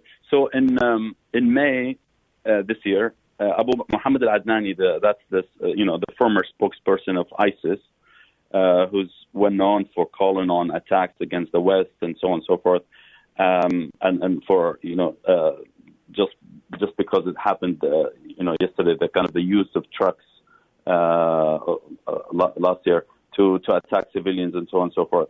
So this person came out in May to highlight a growing criticism in the Middle East against ISIS which is that um, ISIS only brings devastation and destruction to Sunni areas. Uh, so they say, look, ISIS is not actually uh, helping us in any way. They control an area. Iranian-backed militias come to this area, destroy it, and then take it. So at the end, only uh, like Sunnis are only losing, uh, and their towns are being destroyed. And, and he came out, uh, and he felt compelled to come out and say, uh, look, uh, there, there's no precedent in Islamic history uh, that makes us think that we can withdraw from an area only because it's going to be destroyed. And there's no precedent that uh, we can do that to make sure that people in these towns uh, continue to support us. And they, uh, he, he says, so basically, that, that he, he felt compelled to do it. two months, sorry, a few months later, when Aleppo is being destroyed. So remember, ISIS doesn't exist in Aleppo. ISIS doesn't control any area inside Aleppo. And yet, Aleppo has been destroyed in the same way that uh, other areas like Tikrit and Ramadi and so on and so forth were destroyed. So people started to question their criticism towards ISIS that, you know, Sunni areas have been destroyed. It doesn't matter with or without ISIS. And then uh, ISIS came and retook, and recaptured Palmyra uh, last week, uh, and that was uh, that was a way for ISIS to really come back again after a series of losses and and, and kind of a, a, a, criticism mounting against ISIS because it only uh, brought destruction. And people say, you know what? It doesn't matter. It seems it seems it doesn't matter whether ISIS is in control of a town or not. There's something happening in both Iraq and Syria and we are under attack. Remember, Sunnis throughout history, they were the dominant, they are the majority. Uh, in, Islam, uh, in, Islam, they are probably uh, 80 to uh, 85 percent of uh, Muslims, uh, you know, across the world. So, and in the region, they are they are majority. So they suddenly felt they have this minority complex that they feel under attack. There are no countries that stand up to defend them and stand by them. and there's Iran, uh, you know, active in the region and supporting uh, uh, and destroying, uh, supporting uh, their opponents and destroying uh, their countries.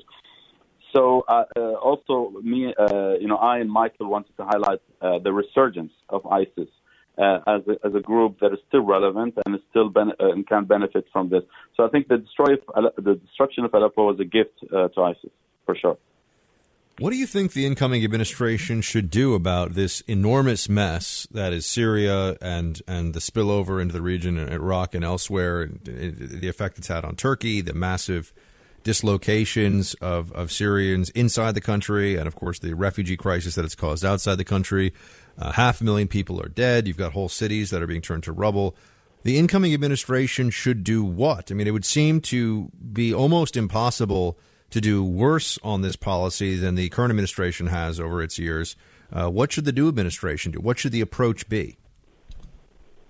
Exactly. I think that's a, that's a good point because uh, you know what? I, I am a bit hopeful that the next administration will be uh, better. Not because the you know the current administration has done so badly that nobody can uh, do worse than that, but also because I think the current the next administration, from what I can see from the some of the appointments and uh, some of the nominations uh, that we have heard so far about, uh, they understand this uh, challenge. Uh, uh, that Iran poses in the region. So they want to work with Russia. That's fine. Many Syrians want to work with Russia, but they want to define what, like, what working with the Russia means. Uh, working with the Russians to uh, protect civilians and make sure that Syria is stable. I think many people uh, would welcome that. Even uh, some of the uh, uh, backers of the Syrian opposition in the region would welcome uh, a Russian constructive role in Syria, as opposed to an Iranian role in, in, the region. And some people are, see, even Turkey, for example, they see a, difference between how Iran, what Iran is doing in Syria and Iraq, and what Russia uh, ideally would want to do uh, in Syria and Iraq. They're, they're different, uh, or in Syria at least, in the Russian case.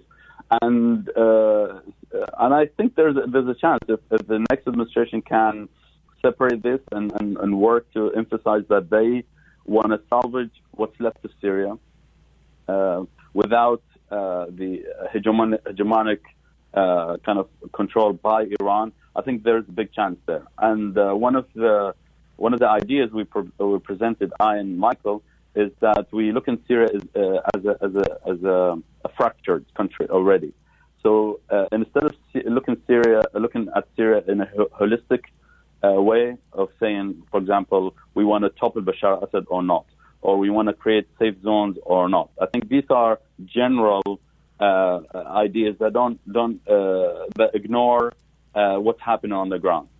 For example, well, uh, the way we look at it, just to give you like more details, if we look at Syria today, uh, the regime controls 40% of the country territory, territorially speaking, not population and 60% uh, of the country, what's left, uh, uh, the, the, kind of the 60% of the country that is left, is really our is areas that the Americans already have sphere of influence.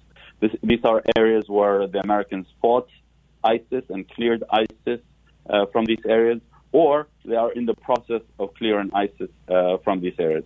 So the question would be whether the next administration would say to the Amer- to the Russians and the Iranians, okay, so we've done our job. We clear, uh, cleared the areas from ISIS, and here you go. You can take it.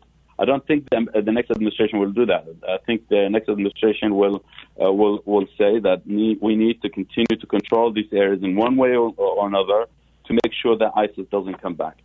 And based on that hope, I think there's a chance that at least 60% of Syria will be salvaged. So cutting the country up into pieces and controlling, I mean, essentially creating a safe zone. You advocate, you think that's a good idea? Uh, yes, but it, it's not. Uh, I mean, these areas, these areas are already safe zones. So the Americans would do, uh, will not have uh, like they won't have to do uh, more than what they are already doing.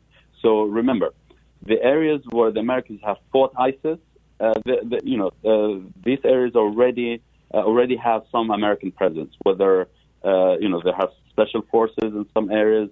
They even installed a base in northern Syria.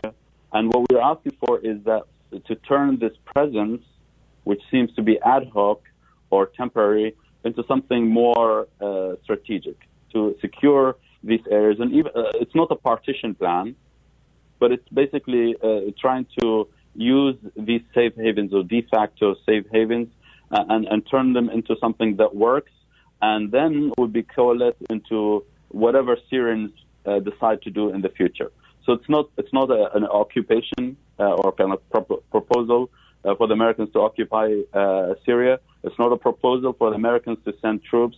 It's not a proposal for the Americans to even dedicate more resources. What they need to do is to work with Turkey and with regional countries and say, you know what, this 60% of Syria can turn into a, a, a, a you know a good story. The alternative is Bashar Assad decides after he takes over all of northwestern Syria, which is Aleppo and a neighboring uh, province called Idlib, um, uh, to say, you know what, we're going to go to Raqqa and we're going to go to Deir ez-Zor and we'll go to eastern Syria where ISIS, uh, uh, you know, work. That's after the Americans clear ISIS, uh, clear that area from ISIS, and they say, you know what, we now control Syria. I don't, I don't think that will um, will help Syria. That's that's only going to be uh, bringing us back to uh, square one, where ISIS starts to come back where the Syrian rebels start to revolt and so on and so forth. Uh, so I think the best case scenario is for the Americans to say what to say, uh, you know what, this is uh, the area, and we can decide how uh, these areas will be run uh, in the future. Hassan Hassan is co-author of ISIS Inside the Army of Terror. You should uh, read his latest. Got a piece up. He co-authored with Michael Weiss on the thedailybeast.com and follow him on Twitter. Hassan, great to have you, sir. Really appreciate your time today. Thank you very much. Thanks. Uh, let's do a buck brief close. You are leaving a secure space. Cell phones may be turned on. Disavow all knowledge of this meeting. Remember to protect sources and methods. Maintain good OPSEC at all times. 888-900-3393. Phones open. We'll be right back. This is the Buck Sexton Show. The Blaze Radio Network.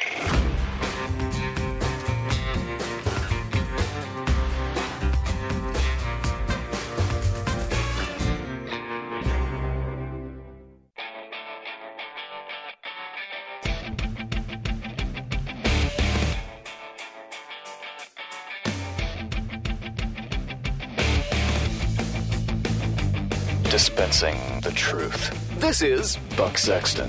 On the Blaze Radio Network. See, I thought it was interesting. We just had an author or somebody who writes for the Daily Beast. He's author of a, of a book, ISIS Inside the Army of Terror, but he co-writes with our friend Michael Weiss, the Daily Beast sometimes. Another piece from the Beast, uh, which is left wing, but does some pretty good stuff uh, sometimes. They were talking about how 1984 became this huge sensation and how it sold well, and then it sold really well, and all that. But more interesting to me is in their piece there's a YouGov there or a, yeah YouGov poll about the 10 most important 10 most valuable books to humanity was the question. Number 1 was the Bible, which is unsurprising. Uh, number 2 was The Origin of Species. Number 3 A Brief History of Time. Number 4 Relativity Relativity the Special and General Theory. 5 1984 by or- Orwell. 6 uh, Principia, uh, Principia Mathematica, uh, seven, To Kill a Mockingbird, eight, The Koran, nine, The Wealth of Nations, and ten, The Double Helix. Other than the Bible, the Koran, 1984, and To Kill a Mockingbird, I would wager that less than 1% of Americans have read more than one of those one of those books. The Origin of Species, A Brief History of Time, Relativity, The Special and General Theory, uh, Principia Mathematica, uh, The Wealth of Nations. Everybody owns The Wealth of Nations. And look, I'm not going to lie to you. I bought it when I was like in college and still have it on my shelf. Nobody's read The Wealth of Nations. I mean, they tell you they have, but I mean, they read like the first 20 pages and they were like, meh. I'm going to read some, I'm going to watch some Netflix. The Buck Sexton Show on the Blaze Radio Network.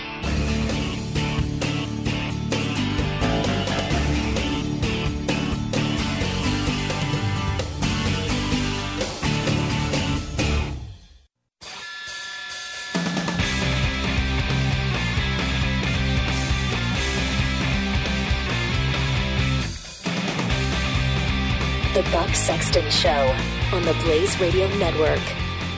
In another life team, I think if I could sort of just come back as something other than uh, a movie star or a rock star, but you'd really want to be a rock star that hits your peak in like the eight, like late '80s, early '90s. I feel like that was the greatest time to be a a rock star. Um, so, you know, when CDs really were at their peak, and you know, your your MTV and all that stuff going on.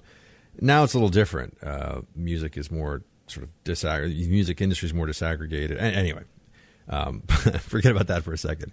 I also think it'd be fun to come back as a professor of uh, the classics. Um, that would be, but I'd want to be a professor of the classics who consults on historical projects. One of my th- one of the things that's really annoyed me uh, for a long time about movies that are based on a historical event is it's one thing when they for dramatic effect, you know, yeah, they got to throw in probably some beautiful ladies, and you know that didn't really, you know, I, I like I can handle in Braveheart the French, prin- I mean the princess from France who, you know, that eh, didn't happen, but okay, you know what I mean? I can sort of go with that. Um, but when they can tell the truth of the story and they choose not to, and the actual story is more interesting than what they come up with, I get very annoyed. Um, so I recently, you know, I watched, uh, I finished watching Spartacus, and these are things that I watch. And as I said, my brothers, uh, particularly my older brother, makes fun of me and says that if if there's what is it, uh, wine, uh, wine, wenches, swords, and beards, I'm in. That's what, he, and he's right. Anything that has that, uh, movie, TV show, wine, wenches, dudes with swords, and and and lots of beards, uh, I'm probably gonna be a fan of the show.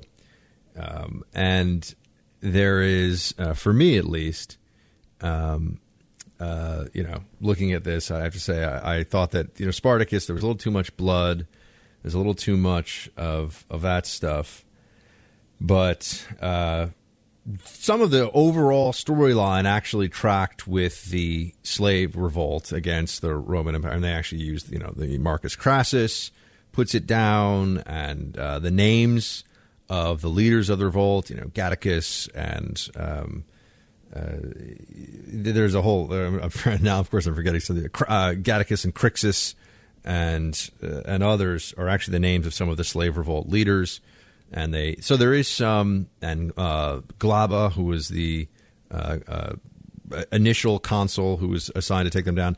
So while the show is re- like the actual fighting is ridiculous, and you know, just as a as a bit of advice to those of you who may find themselves in an actual uh, fight with a, a Roman uh, Roman testudo formation or something, y- you don't really want to do the running, jumping, two leg drop kick when you're when you have armor and a sword in your hand, um, because people are going to stab you when you're on the ground and you're going to die.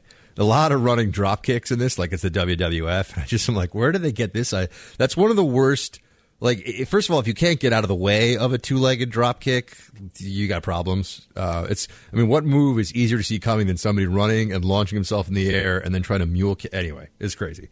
But the overall storyline kind of tracks. I also watched, and I haven't really done a, a deep dive myself into it. I'm probably going to go into the Strand bookstore over the weekend and pick up something on uh, uh, the Medici family. Um, but there's Medici Masters of Florence, a Netflix series that has the guy who plays the King of the North, the initial King of the North. I forget his name. Um, he's one of the Starks, uh, the initial King of the North, and, and, he gets killed at the Red Wedding. He plays uh, Cosimo de' Medici. And it's good. It's a little slow, I think, to get going as a series, but it's pretty good. But I want to see how much of the history they stay true to because I feel like more and more now people are realizing that, you know, if you're going to watch a historic piece, at least the overall major events should be historically accurate, right? There's no reason not to. Yeah, you can change, you, you make up the dialogue and sort of in, internal personal squabbles, and there's going to be little action sequences here and there that didn't really happen. Fine.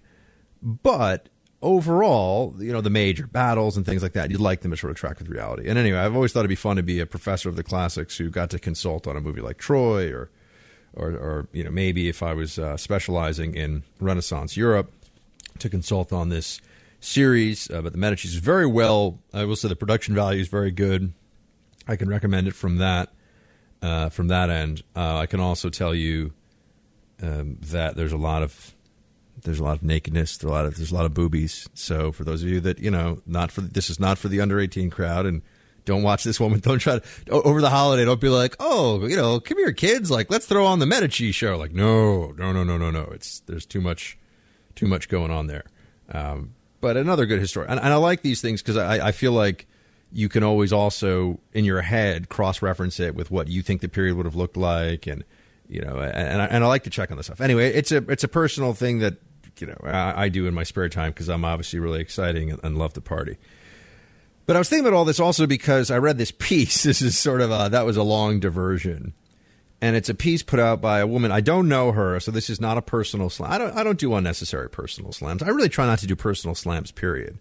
I always love it when I go to CNN and I get personally slammed when we're talking about a policy issue, and I'm like, can we not?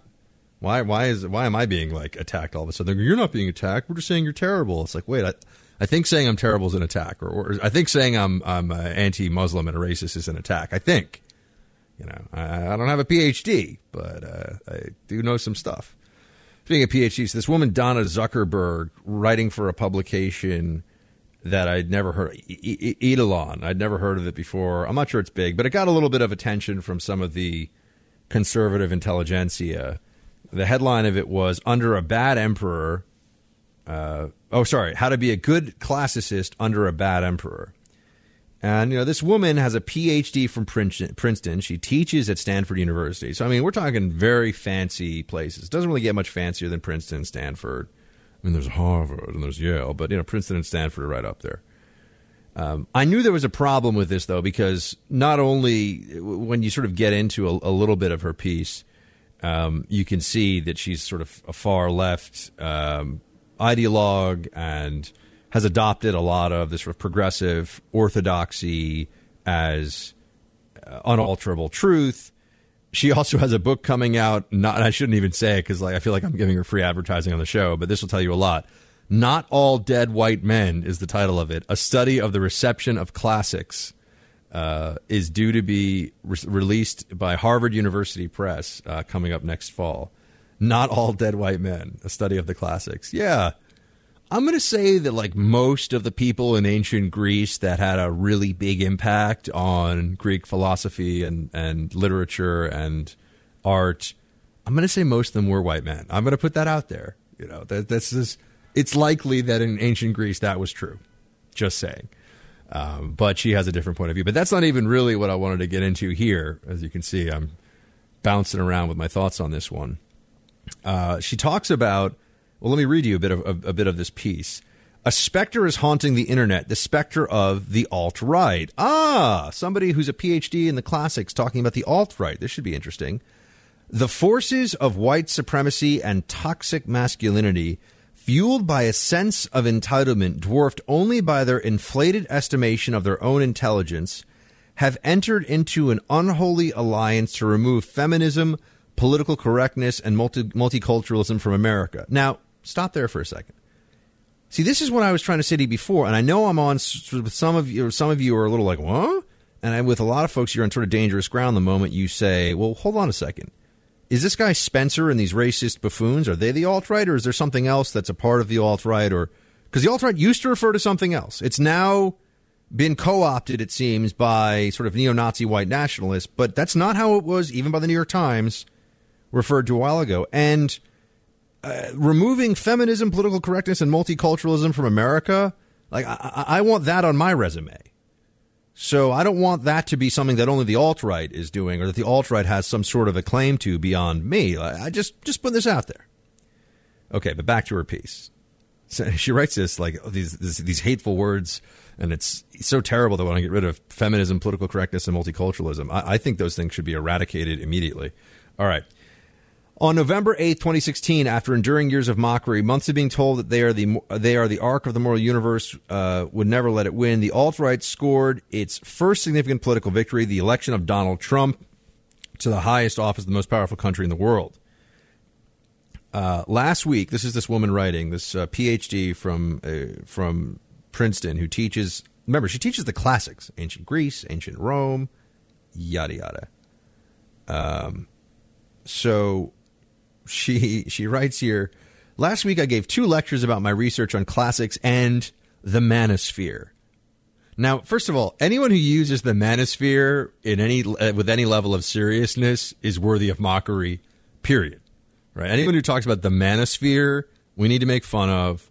Full stop. Just the way it is. Um, and which is great. So she uses the term manosphere, and then she sort of goes on to talk about how we need to fight back against the manosphereing of the classics.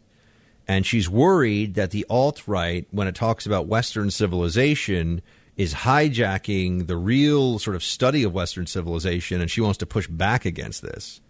But I wanted to also give you some of it because I'm, I'm sure this is representative now because all these academics they all parrot each other, and they all want to stay within certain guidelines that they're sort of creating as they go. But it's you know they are in a constant evolution of the progressive echo chamber, right? It's just they're all trying to stay within it, and yeah, it's sort of shifting over time, but they're trying to shift together.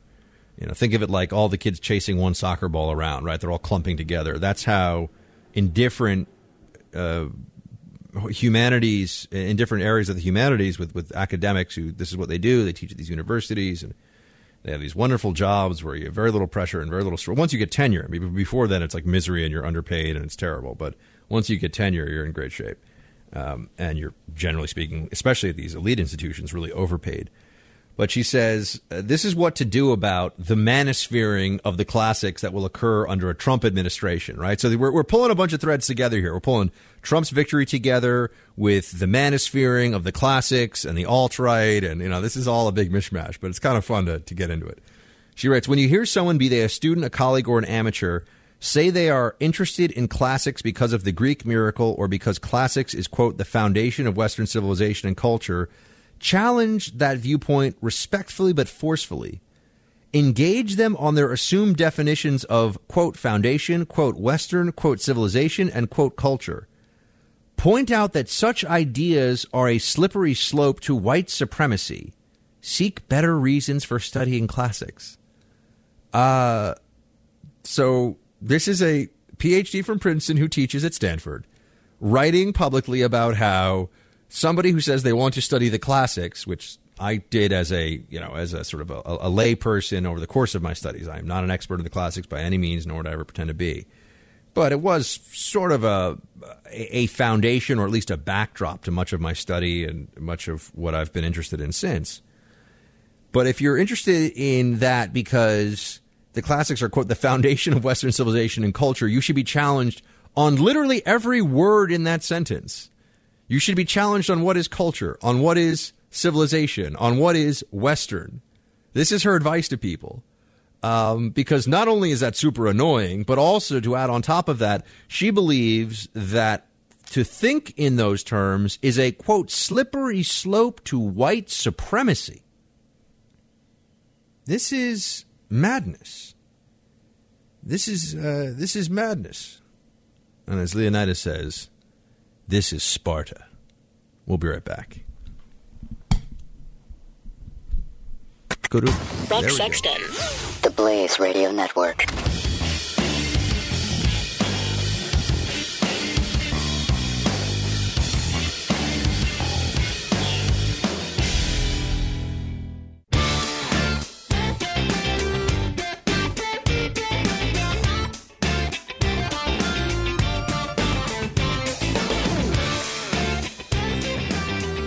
Listening to the Buck Sexton Show, only on the Blaze Radio Network. Hey, team, just returning to this uh, Donna Zuckerberg piece here.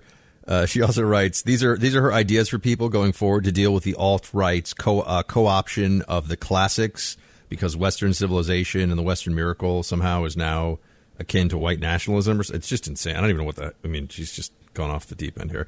But she writes in your scholarship, focus on the parts of antiquity that aren't elite white men. Uh, and of course, read and cite the work of scholars who write about race, gender, and class in the ancient world.